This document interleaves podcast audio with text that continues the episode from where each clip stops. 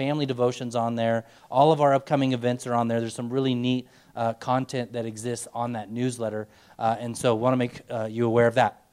And then in your program are a couple different announcements that are coming up.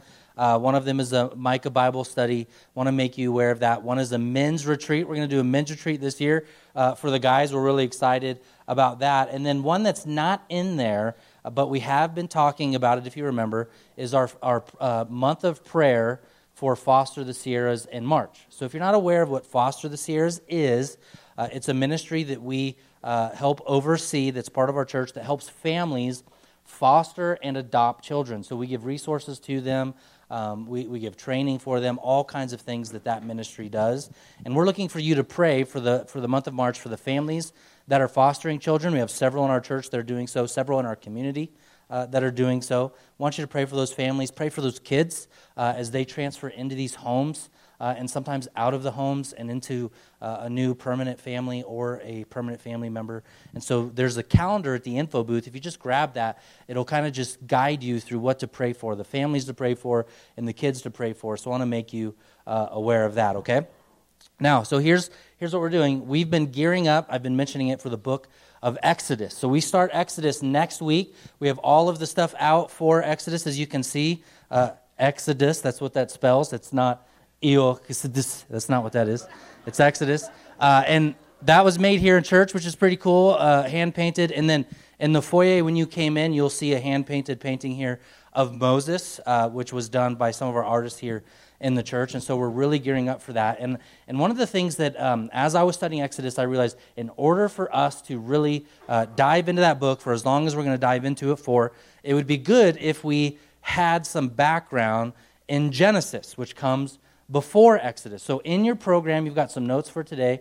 You also have a sheet. On both sides of the sheet, one is an overview of Genesis, just a quick snapshot, and then the other side is an overview of Exodus. So hang that on your fridge, put it somewhere in your house so you can be praying through the book and you can walk away with the most as you can. And so I thought, I was gone. The staff and I was gone this week. Yes, we were in Hawaii. So it was business related. It was church related. We actually are part of a district of 100 churches, and we we have several churches. I think well over 5 churches. I think it's 12 that are located in Hawaii. So every 7 years, instead of telling our 12 churches in Hawaii to come to California or Utah or Nevada, we every 7 years have to go to Hawaii. So I know it's a. It's for Jesus. We made it. It's okay.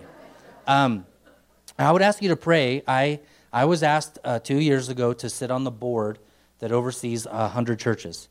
And it's been a tremendous opportunity. It's come with a lot of wrestling and hardship as well. But and I'm serving another 2 more years. And just pray, because our church has been asked to have a conservative biblical voice, a grounded gospel voice, into 100 different churches. So our little church in Truckee has the ability to influence well over 100 churches, which I think is really amazing and it's worth doing. So please pray that in the next 2 years we're part of a reform, if you will, within those churches. So pray for us. And then I asked Dave, since I was gone this week, suffering for Jesus in Oahu, I asked Dr. Dave, who I thought was the only guy who could do this. He's the only guy that I thought could walk us through the entire book of Genesis in one Sunday morning. So that's what we're doing this morning. So buckle your seatbelts, because you are about to get a ton of information, but it'll be a ton of fun. And Dr. Dave is going to walk us through the book of Genesis. So please, would you welcome Dave Pastrell. Thanks, Pastor Jesse. All right, thank you. Good morning. Let's turn in our Bibles to the book of Genesis. And I think we're doing a church plant in Hawaii sometime soon, aren't we? I'm going to sign up for that one. Are we ready to go? God is Trinity, and He is the creator and the sustainer of the universe. For since the creation of the world, His eternal power and divine nature has been clearly seen, being understood through what has been made. For even though they knew God, they did not honor Him as God or give thanks. They became futile in their speculations, and their foolish heart was darkened. Professing to be wise, they became fools and exchanged the glory of the incorruptible God for an image in the form of corruptible man and four-footed animals and birds and crawling creatures. God is the creator of the universe. The most important verse in the Bible is Genesis 1:1. In the beginning, God created the heavens and the earth. The Bible does not begin with philosophical arguments for the existence of God, although those are fun to study. It simply begins with God. And it is one of the reasons that God pours out his wrath upon mankind is, as we saw in that verse, that's Romans 1, a failure to give thanks. Because of who God is and because of what he's done, it is incumbent upon us that we are continually people who give him thanks. We can always find things to be thankful for. There was a fisherman who hired a guide to take him up to Alaska for a couple weeks of fishing. And after 2 weeks of fishing, he lamented the fact that he had only caught one fish. And he said to the guide, "That fish cost me $2,000. And he said, "Well, just be thankful you didn't catch two." So, you know, that's fun. In 1382, a long time ago, 700 years ago or so, William of Wykeham founded an independent boarding school in Hampshire on the southern coast of England. It was called Winchester College. And it was for boys ages 13 to 18, and the goal was to develop character. In fact, their motto was, "Manners maketh the man." And so they had these boys there, and they were training them. In 1674, there was a man by the name of Thomas Ken, and he wrote what was called the Manual of Prayers for the use of the scholars of Winchester College in 1674. One of the hymns that he wrote for their private devotion was a hymn called "Awake My Soul and With the Sun." He wrote it at a time when the established church believed that only Scripture should be sung in church, with an emphasis on the Psalms. And some considered it sinful and blasphemous to write new lyrics for church music akin to adding to the Scriptures. And so with that in mind, Thomas Ken wanted the boys to read this, but with strict instructions to use them only for their private devotions. Listen to some of the writing. This is what was being trained to young minds and hearts at this age. It begins this way. This is a hymn. It says, "Awake, my soul, and with the sun, thy daily stage of duty run. Shake off dull sloth and joyful rise to pay thy morning sacrifice." And showing gratitude. Every day is a gift from God, as in is to be lived passionately and joyfully for the honor and the glory of God. He goes on, "Thy precious time misspent redeem, each present day thy last esteem, improve thy talent with due care, and for the great day prepare." He's talking about the bema. He's talking about the judgment seat of Christ, where you and I will present ourselves to give an account of all that we have done in the body, whether good or bad. The good news is that it is an awards banquet, and you get to be rewarded for the work that you have done. But that's what he's saying. He wants to prepare these boys. In other words, he's developing within their hearts eternal values as opposed to temporal values. He says, "Wake and lift up thyself, my heart, and with the angels bear thy part, who all night long unwearied sing high praise to the eternal King." It's enthusiasm, passion, worship. This is the kind of worship that's going on right now as we sit here in the very presence of God, with the angels and the angelic beings singing and giving glory and honor and praise to God. He goes on, "Direct control suggests this day all I design or do or say, that all my powers with all their might in thy soul glory may unite." And in the very last hymn, you've probably heard it before. The thought is, what would be the last thoughts that you would want these young boys or young men, young women, to go into the world thinking? Or if you were mentoring somebody or discipling somebody, what are the last thoughts that you would want upon their heart and upon their mind as they entered into the day? Here it is. "Praise God, from whom all blessings flow. Praise him, all creatures here below. Praise him above, ye heavenly host.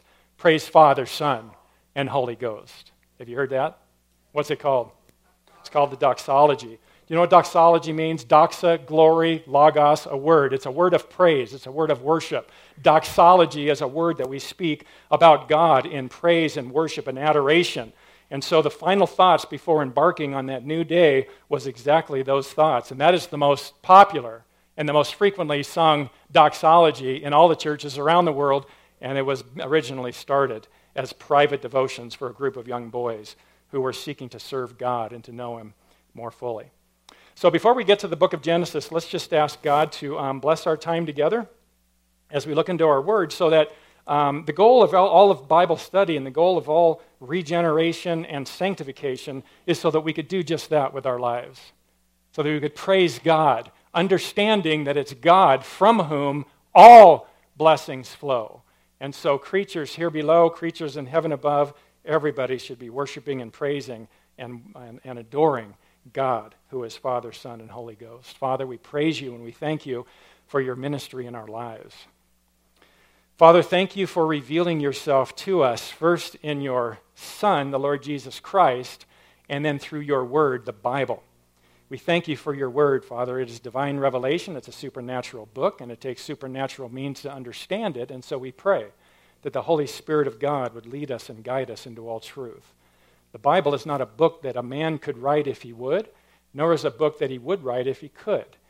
This is dealing with divine revelation, things which eye has not seen and ear has not heard. All that has entered into the heart of man came through divine, not through the reasoning or the rationalization of man, but by divine revelation. And so we commit our time to you, Father, and ask you to bless it in Jesus' name. We are in the book of Genesis. Who wrote the book of Genesis? Moses, as part of the Pentateuch, fivefold scroll. We have Genesis, Exodus, Leviticus, Numbers, and Deuteronomy. What we want to do this morning is talk a little bit about that first book of the Bible, because it gives us the foundation for which everything that God is going to do, both in time and in eternity.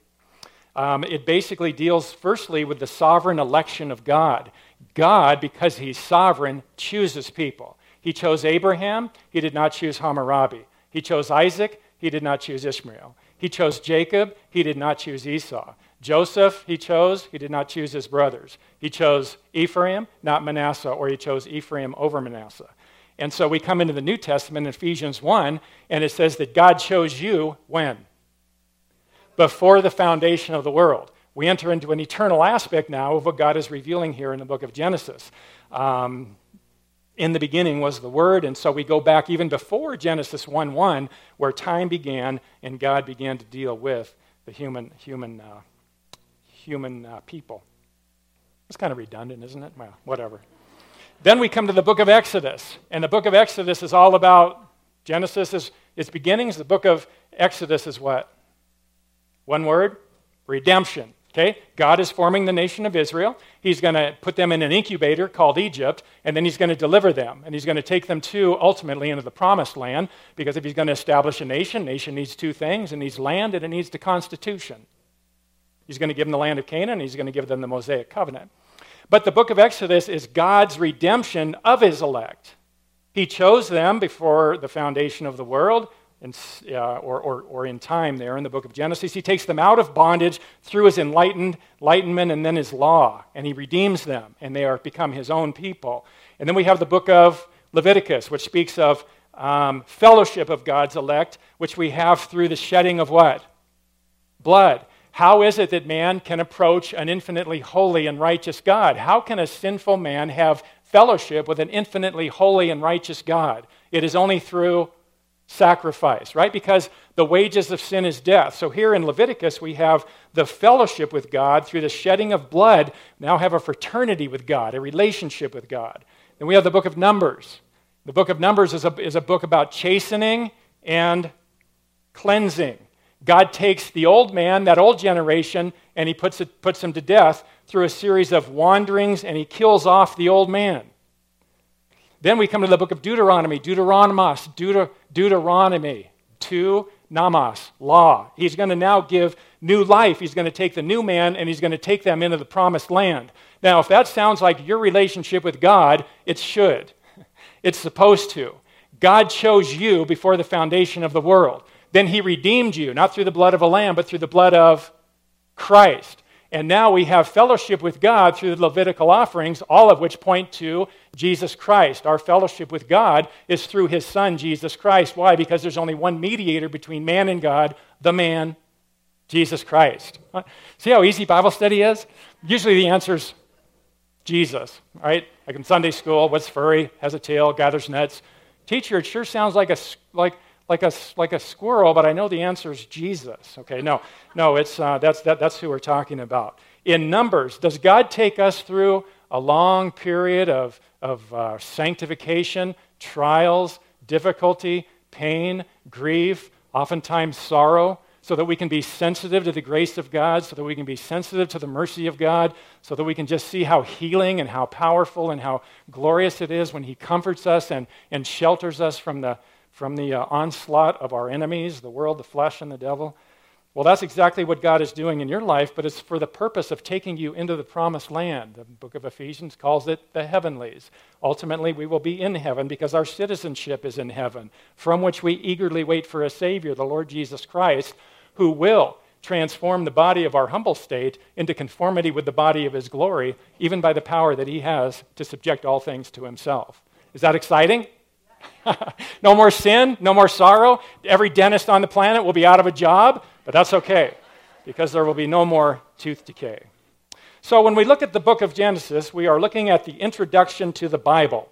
We are looking at the foundation that God is going to establish, through which he's going to now tell us everything that he's going to do, both in time and in eternity. So it is the book of beginnings.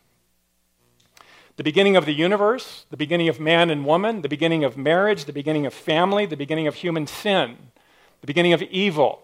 We get to understand here where evil came from and why it exists. But then we also have the beginning of God's promises, the beginning of God's prophecy, the beginning of God's prophetic plan for salvation. And we have, as I said, the most important verse in the Bible, in the beginning God created the heavens and the earth. So there we have matter, we have space, and when you have matter and space, what do you have? Time. We have movements of the heavenly bodies, and now we have history as beginning, and it's going to go through the end of eternity. And so that's a cool thing. But we also have the proto-evangelion that's here, Genesis 3:15. Remember that verse? First evangelical declaration after Adam and Eve's sin. We'll come back to this a little bit. The tempter tempts them. They succumb to the temptation of the evil one. And he speaks, God here is speaking to the serpent in verse 15. I will put enmity between you and the woman, and between your seed and her seed. In other words, there's going to be continual warfare between the people of Satan and the people of God, okay? So he says, he, your seed, he shall bruise you on the head, and you shall bruise him on the heel. That's good news. But for the salvation of the souls of man, there's going to be an incredible, raging war. And it's going to take place at the cross of Jesus Christ, at the cross, right, where I first saw the light. Burden of my sins rolled away. It was there by faith I received my sight, and now I'm happy all the day. Are you happy? Yeah. I thought so. I could see it on your face. Okay, so then we have the Messiah here. The rest of the Bible, with increasing focus and clarity, is going to place a spotlight on one particular individual. Who is it? It's the Messiah.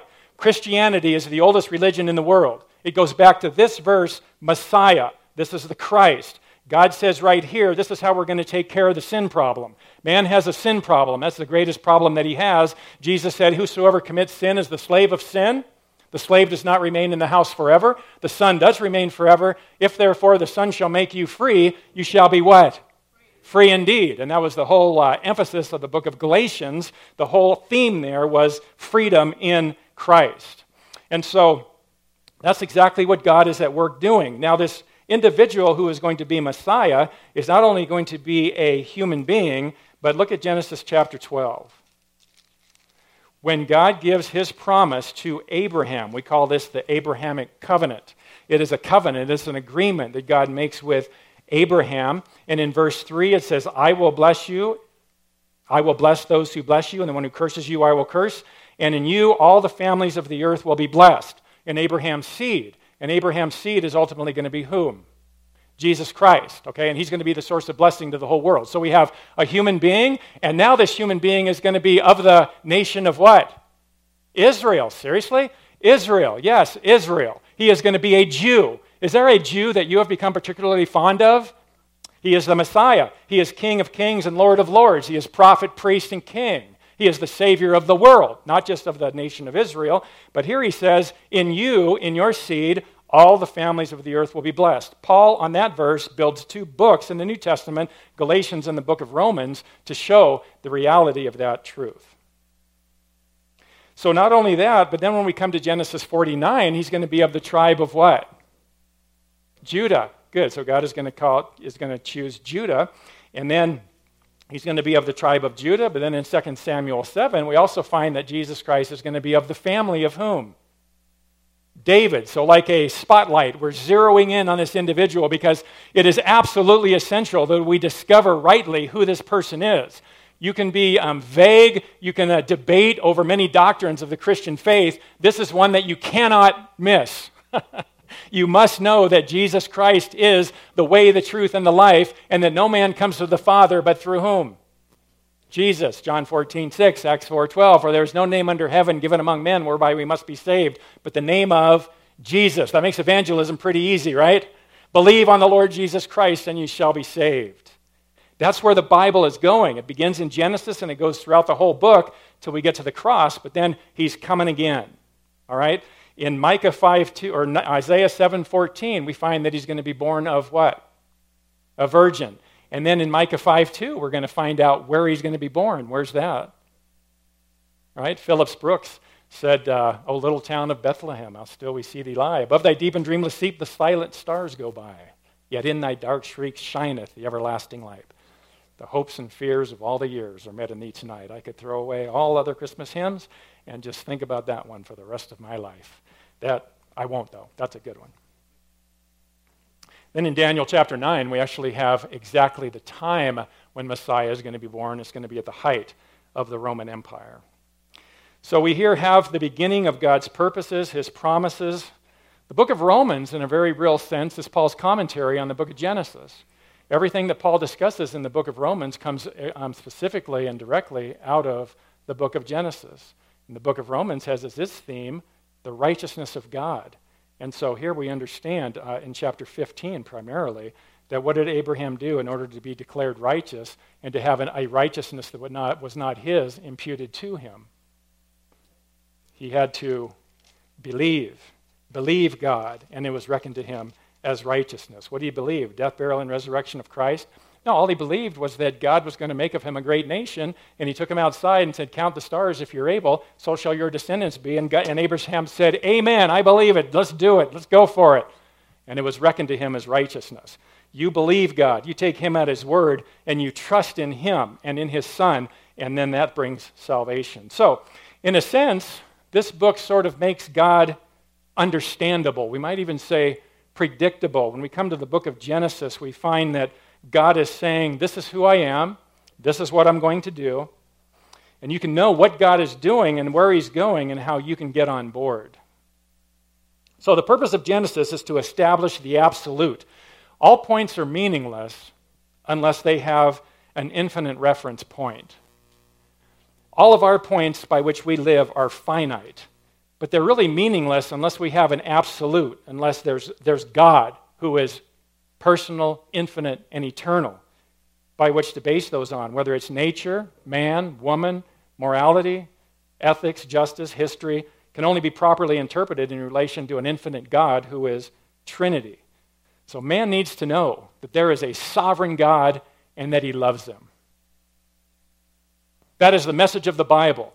God is sovereign, he's in control, and he loves you. He made you, and he sent his son to die for you. That's the message that the world needs to hear. Otherwise, man is Jason Bourne. He's a cosmic orphan. Jason Bourne, remember, he's found floating in the ocean with bullet holes in his back. He's revived on the ship, but he doesn't know who he is, where he came from, why he has the abilities that he has, and why somebody's trying to kill him. He's Western man. He's every person that you find out there looking for the answers to life. And we come to the Bible, and we discover that those essential questions are answered right here in the Word of God. There is a God who is eternal. He's self-existent. He's self-sufficient. He created everything that we see out of nothing, ex nihilo. In the beginning, God created the heavens and the earth. He created man with dignity because he created man in his own image. Men have dignity. Women have dignity. Children have dignity. No matter what a person's plight in life, God loves them. He sent his son to die for them, and it is incumbent upon us that we get that message out to help people answer those basic questions. That's the basis of all of philosophy. Basically, why is there something instead of nothing? But the question is, who am I? And where am I going? And why am I here? And why do I have the abilities that I have? I'm Jason Bourne. Until I come to know God. And then everything begins to make sense. You see, in philosophy, they begin with questions. They begin with doubts. They begin with self-questions. You don't find a lot of philosophers among the Jewish people because they began with answers. They know who God is. They know that pagan idolatry is a lie because you come to the Bible and you find a very distinct God who is perfect and who is personal and who is infinite and who is eternal and who has created man as the crowning glory of his creation in his own image, that man might know him, love him, obey him, and walk with him, and ultimately glorify him, and forever, beginning in time and eternity, worship him. John 4, for such people the Father seeks to be his worshipers. God, why did you seek me? Why did you take a look at all the peoples of the earth and pick me and pick all of you who are saved and born again so that you might be his worshipers? Is that selfish? Is that kind of self-egotistical of God? Not if you're God. If you're a human being and you do that and you call people to worship you, that's wrong. That's idolatry. That's blasphemy. That'll destroy your life. But when you begin to set all of those things aside and delight yourself in the Lord and let him give you the desires of your heart, and you say with David, one thing have I desired, and that shall I seek, that I may dwell in the house of the Lord all the days of my life, to behold the beauty of the Lord and to meditate in his temple, now life makes sense. Now life has meaning. Now I've got a God who loves me and who has a purpose and a plan for my life, and I can lay aside my pursuits and I can say, God, have your way with me and prepare me for heaven someday. Amen? I think we better take a breath on that one. Are you getting your money's worth? That's my goal. That's my goal. A guy in the first service said, take more drinks of water. I said, I'll do it. So God is calling a nation, and he's establishing the nation of Israel because the nation of Israel is going to be the depository of truth, the custodian of truth. The nation of Israel is supposed to be the nation that understands that God chose them out of all the peoples of the earth, and God had a purpose and a plan for them, and that was to declare to the nations the joy and the wonder of serving the one true God. Hear, O Israel, the Lord our God, the Lord is one. Now, you and I have a greater understanding because in the Old Testament, throughout the Old Testament, what do we have? An emphasis on the unity of God. In the New Testament, now we have diversity. We have Jesus Christ, we have the Holy Spirit, and now we have a whole new understanding of who God is, that he's Trinity. And he works in our lives in phenomenal ways. And so we have a king. We have an incarnation now, and we have a God that we worship as prophet, priest, and king. So God has revealed himself through the Bible. And how many books in the Old Testament? 39. How many books in the New Testament? 3 times 9, 27, 66. Every Bible? Yeah. 3 kinds of people in this world, right? Those who can count, those who can't. So we have this Bible who's been written over a period of 1,500 years by over 40 different authors, 3 continents, 3 different languages, by people who were musicians, priests, kings, prophets, fishermen, tax collectors, physicians, Pharisees, that all has a single theme and a single purpose, and that is to reveal the most beautiful, the most wonderful, the most majestic, the most glorious person in all the universe, Jesus Christ. And guess what? Someday you're going to see him face to face, and everyone who has this hope fixed on him purifies himself just as he is pure. So let's take a look at the Bible just for a second, and then we'll come in. We really will get to the book of Genesis. The Old Testament can be characterized by 2 words, preparation and anticipation. We are preparing the world for Messiah. We're preparing the world for an incarnation. And then anticipation, he's coming. He's coming. Here's who he is. Here's what he's going to look like. This is what he's going to do. So that when we get to the New Testament in the book of John, we have Simon saying to Peter, we have found the Messiah. And then Jesus going and calling Philip calling Nathanael and said, we have found him, of whom Moses in the law and also the prophets wrote, Jesus of Nazareth, the son of Joseph. Nathanael said, can any good thing come out of Nazareth? You know, that's one of the most greatest terms, or greatest designations of Jesus Christ in all the Bible. He shall be called a Nazarene. Humble, alienated, or not alienated, but separated from sin and separated from Jerusalem and Athens and Rome and all of those places. But he said, can anything good come out of Nazareth? And Philip said, come and see. Come and see. That's all we're telling the world, right? He is beautiful. He's wonderful. He loves you. He's got a purpose and a plan for your life. Just come and see how beautiful he is. Come and see how wonderful he is. Jesus Christ can reveal himself to people in remarkable ways. Preparation and anticipation, he's coming. You get to the New Testament, you turn the page, he's here. Here he is. You know what the New Testament is? Reflection and anticipation. Old Testament, preparation and anticipation. In the New Testament, we say, and living in the age that you and I live in, we look back to the cross and say, he came. But what do we also say? He's coming again. Behold, what manner of love the Father has bestowed upon us, that we should be called children of God, and such we are. For this reason, the world does not know us, because it did not know him. Beloved, now we are children of God, and has not appeared as yet what we shall be. We know that when he appears, we shall be like him, because we shall see him just as he is, and everyone who has this hope fixed on him purifies himself just as he is coming. What are we declaring to the world? He came, he's coming again. And in the Gospels, then, we have presentation. Here he is. Acts, proclamation. Believe on the Lord Jesus Christ, and you shall be saved. Peter said on his first sermon, here's how he ended it. Every good sermon is a good starting point, good ending point. It's like flying a plane. You want to take off and you want to land safely. It's like the lady said, husband didn't go to church, said, how was the sermon? Great. Preacher missed about 3 or 4 different good stopping points. All right, so we're going to land when we're ready, okay? But he said, therefore, let all the house of Israel know for certain that God has made him both Lord and Christ, this Jesus whom you have crucified. And so then we come to Acts, we're in the proclamation, then we come to the epistles, there's an explanation. Here's who he is, here's what he did, and here's how we are to live. And then in Revelation, we have consummation. This is how God brings all of history to a close, and it's all summed up in the person of Jesus Christ. He's coming again to establish God's rule over planet Earth. Paradise lost will be paradise regained. Get ready. Is he coming again? You believe that? Yeah. Did he come the first time? Yeah, he's coming again. As a matter of fact, 2/3 of the prophecies about the coming of the Lord Jesus Christ deal with his second coming. The first coming has been accomplished. He's coming again. Okay, so with that as a background, with that as a backdrop, we ready to get into the book of Genesis? Okay, 50 chapters. Let's stand. We're going to read it together. And just kidding. You can stay right there. Well, in the first 2 chapters, we have creation. Right at the outset, God takes center stage.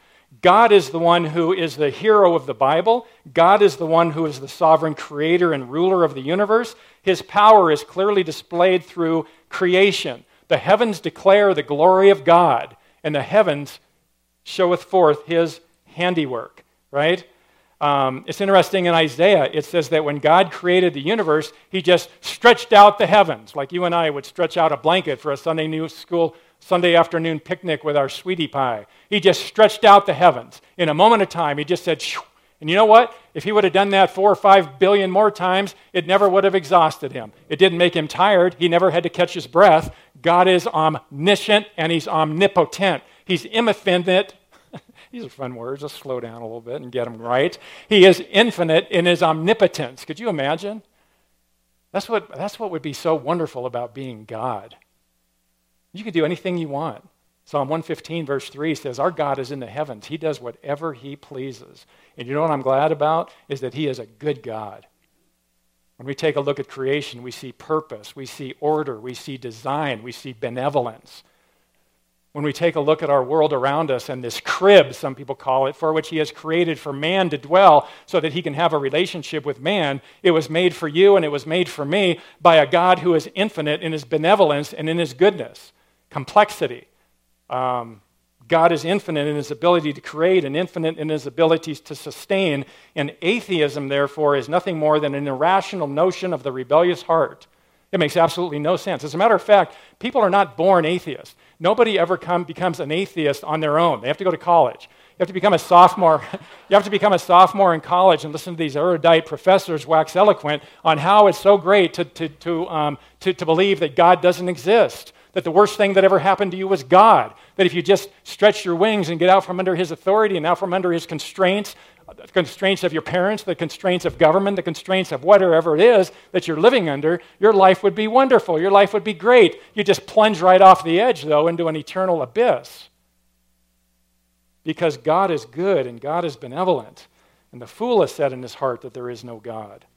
National holiday of the atheist is April 1st, right? They have a prayer hotline. You call up and nobody answers. Now, I know that a lot of... I don't know what the number is, so don't ask me. But on a serious side, I know that a lot of atheism is built or grows out of pain and sorrow and disillusionment. And when those things happen, who gets blamed? God does. And so the fool says, I'm going to live in my pain and I'm going to live in my cynicism, and there is no God. But you see, the wise person runs to God. The wise person runs and gets himself under the shadow of his wings to receive strength, to receive healing, under the everlasting arms, its power, its strength, its love. There is a balm in Gilead.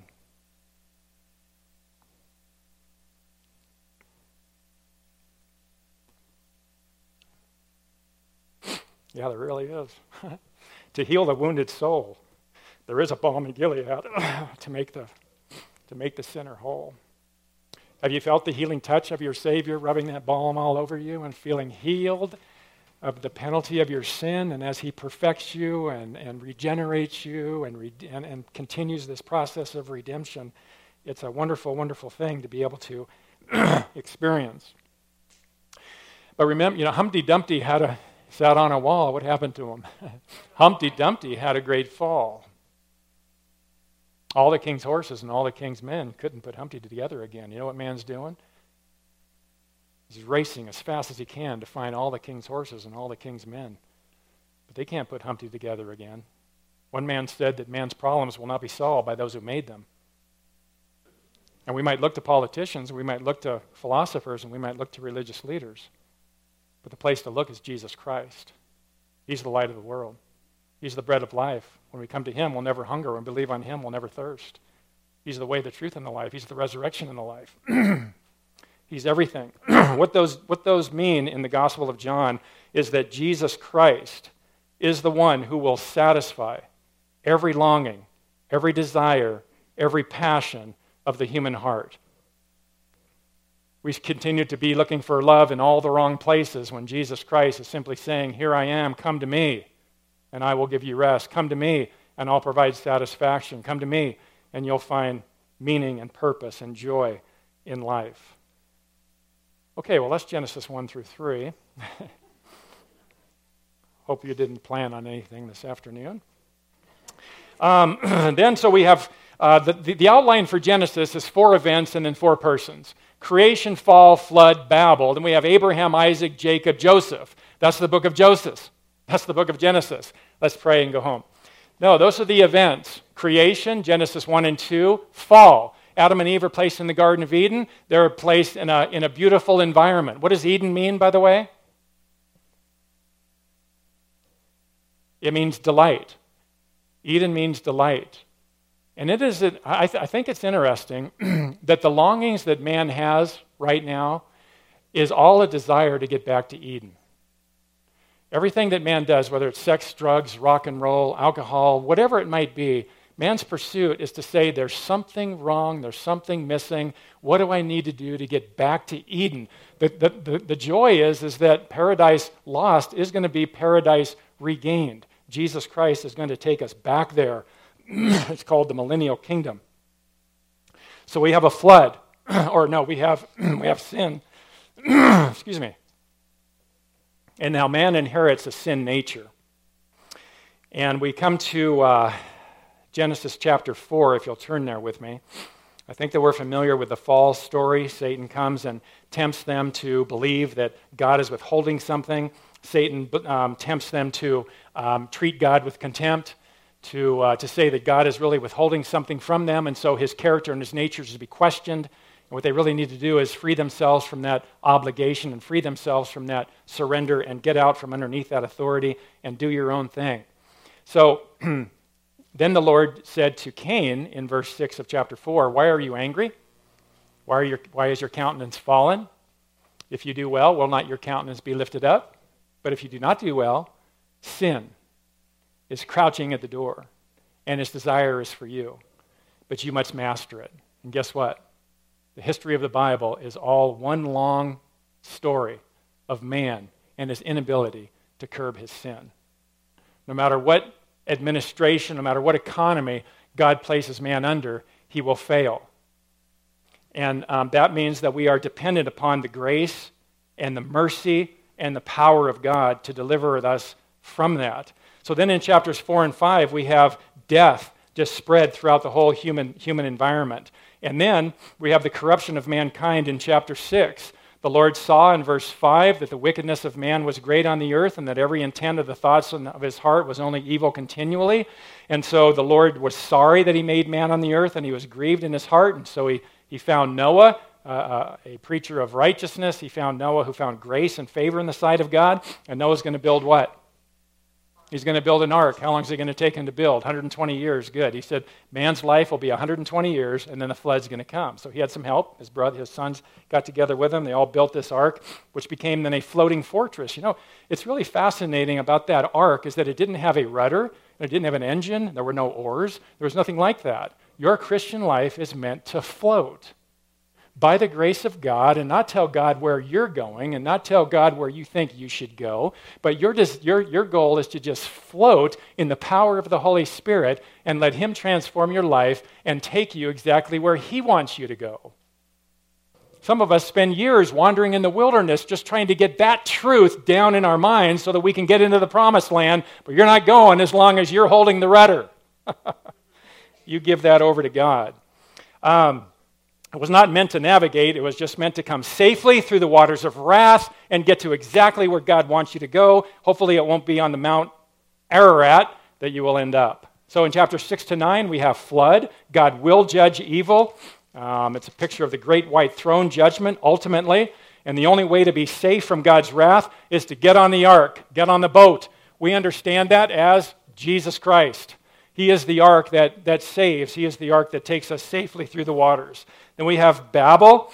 Man said, I want you to be fruitful and multiply and fill the earth. Man said, not going to do it. We're going to build a tower that's going to reach into the heavens. We're going to be our own God. We're going to pursue paganism and we're going to pursue idolatry. But God, you're not going to be the one to tell us what to do. And God said, oh yeah? What do you do if you have a bunch of fifth graders in a Sunday school class? If you don't separate them, they'll destroy Western civilization, right? So you separate them. You put them in different groups. You put them in different rooms, and hopefully you might have some sense of civility. Well, that's what God does. He creates the nations that grow out of this with different languages. And then we come to probably the most important verses of the Old Testament along with Daniel 9. But here, let's read chapter 12, 1 through 3. God calls Abraham out of Ur of the Chaldees, and he says, the Lord said to Abram, go from your country and from your relatives and from your father's house to the land which I will show you. First thing God promises Abraham is what? Land, which we know as Canaan. It's the promised land. To the land which I will show you, I will make you a great nation. Which nation is that? Israel. And I will bless you and make your name great. So it's a personal blessing that God has given to Abraham. And so you shall be a blessing. It's really a command. You become a blessing. I will bless those who bless you, and the one who curses you, I will curse. And in you, all the families of the earth will be blessed. So it's fascinating because God's representative on planet earth in a very real and wonderful way is the nation of Israel. People's response to the nation of Israel is their response to God. If you reject Israel, you're rejecting God and you suffer the consequences. One of the reasons I think that God has so blessed America is we've always been on the side of supporting them. But this is going to be the historical groundwork for how God is going to deal with the nations. Because you think, how did a Gentile get saved in the Old Testament? They had to convert to Judaism and be circumcised and embrace the God of Abraham, Isaac, and Jacob. So I want to turn to chapter 15 now, because all the way through Genesis, this covenant is going to be repeated to Isaac, to Jacob, to Joseph, to Moses, to Elizabeth in the New Testament, or Mary, and then to Zacharias. Look at verse 12. Now when the sun was going down, a deep sleep fell upon Abram. Behold, terror and great darkness fell upon him. God said to Abram, know for certain that your descendants will be strangers in a land that is not theirs, where they will be enslaved and oppressed 400 years. But I will also judge the nation whom they will serve, and afterward they will come out with many possessions. Okay, that's part of the Abrahamic covenant. But I will also judge the nations whom they will serve, and afterward they'll come out with many possessions. As for you, you shall go to your fathers in peace. You will be buried at a good old age. In the fourth generation, they will return here, for the iniquity of the Amorite is not yet complete. This is why we need an Exodus. God is going to take his people into Egypt, and they're going to be enslaved for 400 years, specifically 430, but God is going to bring them out with a mighty hand and an outstretched arm. And by the way, when they leave, they're going to say to the Egyptians, can we have a bunch of silver and gold and precious stones and a bunch of cool stuff? And they're going to say, sure, here it is, take it, because that's what they're going to be using to build the tabernacle eventually.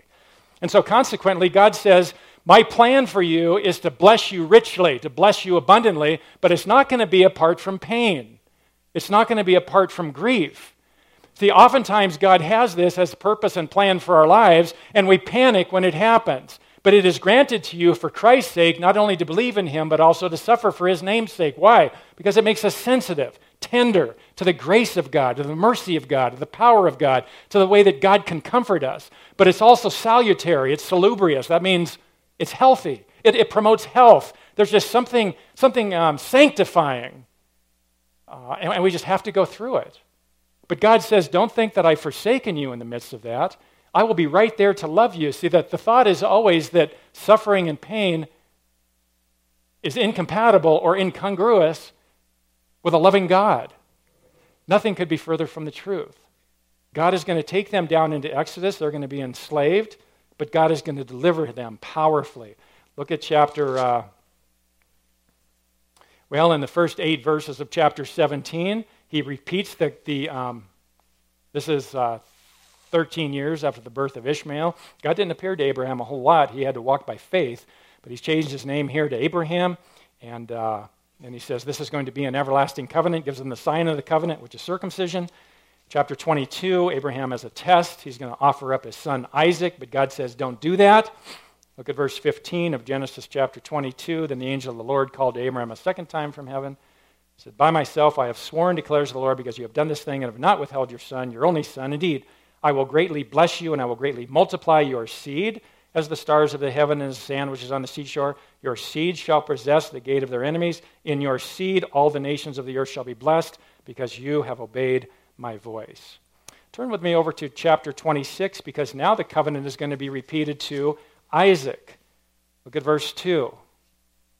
You know, one of the greatest things that you can do in your life is just read the Bible. You can understand everything? No. Why? Because the Bible is an infinite book. And you and I have finite minds. And we're never going to fully comprehend this because we're never going to fully comprehend God. But guess what? We have all eternity to do it. Some people say that time will completely be no more, and there's a certain element of truth to that, but there's going to be succession of thought.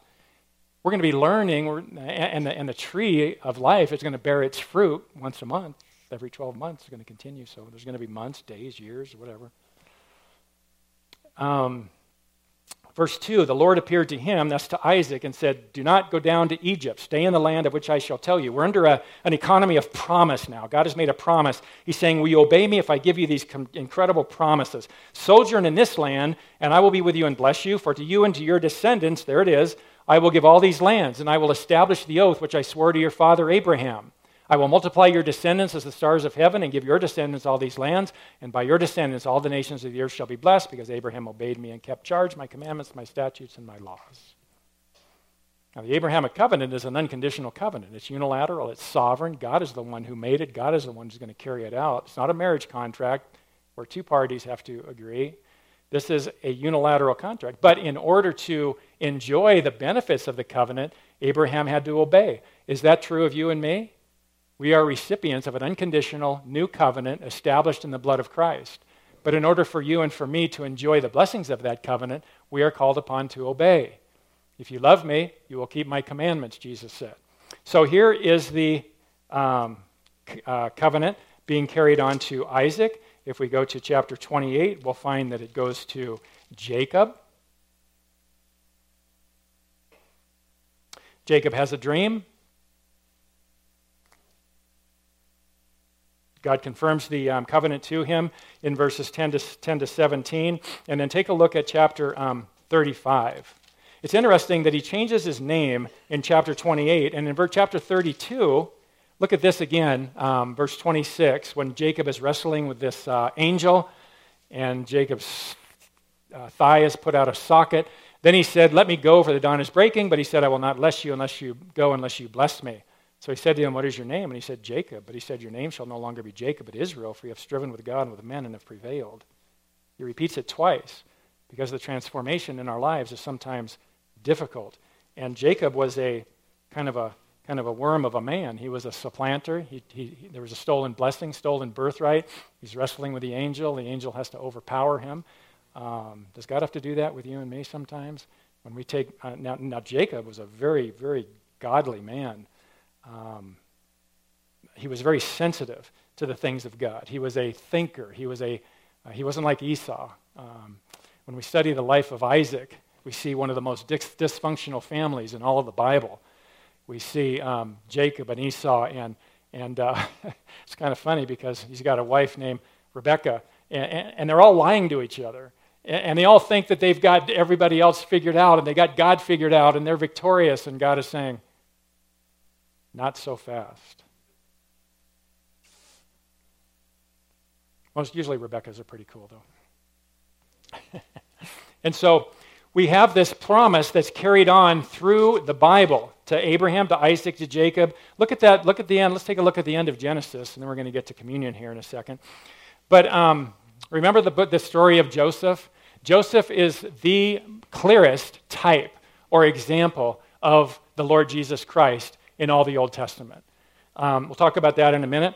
But in verse 15, when Joseph's brothers saw that their father was dead, they said, "What if Joseph bears a grudge against us and pays us back in full for all the wrong which we did to him?" Now, Joseph is a type of Christ, right? They threw him in the pit. They left him for dead. He's raised up from the dead. He becomes second to the king of Pharaoh, seated at his right hand, and he becomes the bread of life to all the world. Sound familiar?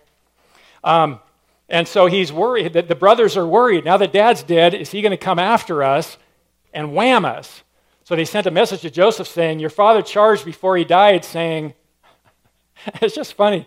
It's really fun to study the book of Genesis, especially the Old Testament, because human nature has not changed. These guys think they got Joseph figured out. They're flat out lying to him, and Joseph knows they're lying to them. He says, "Thus you shall say to Joseph, 'Please forgive, I beg you, the transgression of your brothers and their sin, for they did wrong. And now, please forgive the transgression of the servants of the God of your father.'" And Joseph wept when they spoke to him. Why? Because they don't understand Joseph's forgiveness, his mercy, his compassion. He's not going to hold a grudge against them. He's saying, "You guys don't need to lie about this. You don't need to make up this fairy tale and try to convince me that good old dad wants me to be nice to you guys." Then his brothers also came and fell down before him and said, "We are your servants." But Joseph said to them, "Be not afraid, for am I in God's place? As for you, you meant evil against me, but God meant it for good, in order to bring about this present result, to preserve many people alive." What do we call that? God's sovereignty. Even in the midst of the malice of men, there is forgiveness and there's practical affection from Joseph, just like Jesus Christ expressing the love of the Father to those who rejected him. "So therefore, do not be afraid. I will provide for you and your little ones." So he comforted them and spoke kindly to them. Now Joseph stayed in Egypt, he and his father's household, and Joseph lived 110 years. Joseph saw the generation, verse 24. Joseph said to his brothers, "I am about to die, but God will surely take care of you and bring you up from this land to the land which he promised on oath to Abraham, to Isaac, and to Jacob." What is that? It's the Abrahamic covenant. Then Joseph made the sons of Israel swear, saying, "God will surely take care of you, and you shall carry my bones up from here." It's a strange statement because Joseph's going to be embalmed in Egypt, and all of a sudden he's saying, "Don't bury me here, because this isn't the land that God is going to give to his people. You take my bones with you," because when God delivers you, See, all of these truths that we read in the Bible are progressive. They're being communicated family to family, son to son. People know exactly what God's promises are. That's how Moses got this information. It's just been passed on for generation to generation along with inspiration. And so when they left, Exodus 13:19, guess what Moses brought? The bones of Joseph. And then guess what Joshua did when he got to the promised land? He buried the bones of Joseph. Why? Because God is faithful and God is sovereign. And if God makes a promise, he's going to fulfill it. How many promises has God ever made and said, oops? That's something you never want to hear your dentist say. But if he does, it's probably a good reason. Time to get a new dentist, maybe. So Joseph died at the age of 110 years, and he was embalmed and placed in a coffin in Egypt. So we've gone from creation to a coffin. We've gone from Eden in a garden in Eden to Goshen in Egypt. And what God's people need is redemption. They need to be delivered. And when we get to Exodus chapter 3, what does God say to Moses? Don't forget the Abrahamic covenant. The reason that God is going to deal with the nation of Israel now is because, look at verse 14 of chapter 3, Exodus 3. God said to Moses, I am who I am. He said, thus you shall say to the sons of Israel, I am has sent me to you. God further said to Moses, then you shall say to the sons of Israel, the Lord, the God of your fathers, the God of Abraham, the God of Isaac, the God of Jacob, has sent me to you. This is my name forever, and this is my memorial name to all generations. Go and gather the elders of Israel together and say to them, the Lord, the God of our fathers, the God of Abraham, Isaac, and Jacob has appeared to me, saying, I am indeed concerned about you and what has been done to you in Egypt. So he's going to take them into the promised land. He's going to deliver them, redeem them. But what's the purpose? What's the ultimate goal? God is going to set his people free so that there is an individual who's going to be coming through the nation of Israel, and he's called Jesus Christ, right? If the nation of Israel ceases to exist, and by the way, the same thing is true today. If the nation of Israel ceases to exist, we're all in a world of hurt, because Romans 9-11 means absolutely nothing, but it's dealing with Israel's past, present, and future. That's what Romans 9, 10, and 11 is all about. Most all millennials will preach to Romans chapter 8 and stop there, because that's the dispensational section of the book of Romans, and it's dealing with this nation of Israel and what God has in the future for them. The church isn't everything. It's a big deal, but it's not everything. Just like if you're like me, what do we do when we open up our high school yearbook? I want to find myself on every page. You don't find yourself on every page in the Bible. God's got Israel and he's got the church, and he's dealing with them in very unique and powerful ways. That's kind of fun. So what do we have? We have two truths. God is sovereign over creation, and God loves me. I can comprehend God's sovereignty over the universe. I really can. What I need to do to understand that God loves me is to exercise faith. That's the challenge. Because your situation and your circumstances and the world of flesh and the devil is constantly bombarding you with the fact that that's not true. The answers to all of life are found here in the Bible, in the revelation of God. Therefore, you as a Christian must stand true to what you hold. We are the philosophical ideal. We are the ultimate dream of philosophy as defined in a system like ours. The universe had an origin. It had an origin from a self-existent God who is personal, infinite, and eternal. Man has dignity because he's created in the image of God, and there is right and wrong because God within himself relates in a moral, ethical manner and has revealed himself in a person who is also a mediator between God and man, the man Christ Jesus. There is an origin and a solution for evil. Isn't that good? Is evil powerful? Is it destructive? History all had a beginning. History had a beginning and is going somewhere. So don't jettison your position because you are in the minority and your way of life is antithetical and perfectly contradictory to the world system in which you live. You don't need to do that. This is the ideal. This is what man craves, desires, longs for, a God who loves me, who is personal, and has called me into relationship with himself that I might live a pure, holy, righteous life and worship him in time and in eternity. That's the purpose for your life, is to be rightly related to God. And the only way that we can discover that is through the person of Jesus Christ and what he has done for us, and to understand that he's coming again. Last verse of the Bible, even so, come, Lord Jesus. The grace of the Lord be with your spirit. So we got 1 minute to do communion. So whoever's going to help us serve communion, come on up. As we remember that we said at the beginning of the sermon that the New Testament is reflection and anticipation. So as we reflect on who Jesus Christ is, we want to do a number of things. We want to make sure that we celebrate the Lord's table in a worthy manner. Remember that there are two ordinances in the church. The first one is what? Baptism. Have you all been baptized? If you haven't been baptized, that's a crucial step in your walk with the Lord. It's identification with Christ and his death, burial, and resurrection. The second one is communion, and it's a picture that we're walking in fellowship with God, that all of our sins have been confessed, that we've examined our heart, and let the power of the Holy Spirit come and examine our hearts and our lives and show us areas in our lives where there is sin, and we confess it. Or make sure that we're right with God and that we're right with every other person in the body of Christ. So if you are a believer, take time now as we pass the elements to reflect on who Jesus Christ is, what he's done for you, how he shed his blood on the cross, and how that is the means by which you receive forgiveness of sins and eternal life. If you're not a believer, if you're not a follower of Jesus Christ, this part of the service really isn't for you. This is a picture of those who are walking in fellowship with Jesus Christ and who have a relationship with him. So just pass the elements on by, but don't pass by the free gift of salvation by grace through faith that he wants to provide for you in his Son, the Lord Jesus Christ. Let's pray. Father, we praise you and thank you so much for your goodness to us. Thank you especially for your Son, the Lord Jesus Christ, who took upon himself human flesh, became one of us so that he might die to pay the penalty for our sin and purify our hearts and our souls and to prepare us for heaven someday. Help us, Father, by the power of your Holy Spirit to reflect on who you are and what you've done for us and how we can be make sure that we're walking in fellowship with you. We ask it and pray in Jesus' name. Amen.